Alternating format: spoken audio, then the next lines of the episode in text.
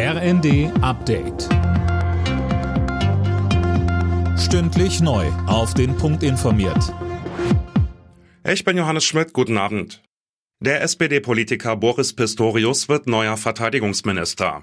Der bisherige Innenminister von Niedersachsen soll am Freitag die Nachfolge von Christine Lambrecht antreten, die zurücktritt.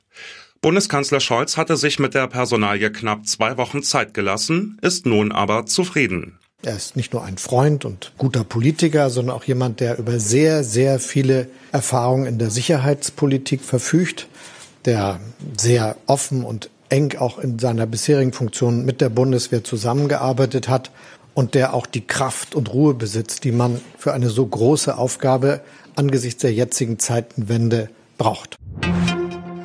Die Bundesregierung ist nicht in der Pflicht, ein Tempolimit auf deutschen Autobahnen einzuführen.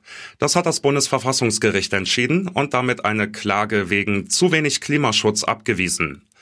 Die Richter sahen keine Begründung dafür, dass Deutschland seine Klimaschutzziele nur durch ein Tempolimit erreichen könne. Im Streit über die Verkleinerung des Bundestages sind die Fronten zwischen Ampel und Opposition weiter verhärtet. Am Wochenende hatten Ampelvertreter einen Vorschlag für eine Wahlreform vorgelegt.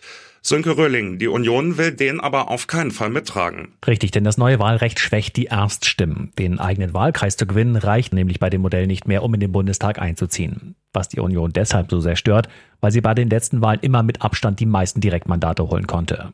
Die Union muss der Änderung des Wahlrechts aber zustimmen, weil es ohne sie keine Zweidrittelmehrheit im Bundestag gibt. Deshalb will sie jetzt nochmal einen eigenen Vorschlag machen. Allerdings kann man jetzt schon so gut wie sicher sagen, auch der wird nicht mehrheitsfähig sein. Bei der Handball-WM hat das deutsche Team auch das dritte und letzte Vorrundenspiel gewonnen. Die Mannschaft von Trainer Gislason setzte sich mit 37 zu 21 gegen Algerien durch. Den vorzeitigen Einzug in die Hauptrunde hatten die deutschen Handballer schon nach zwei Siegen klargemacht. Alle Nachrichten auf rnd.de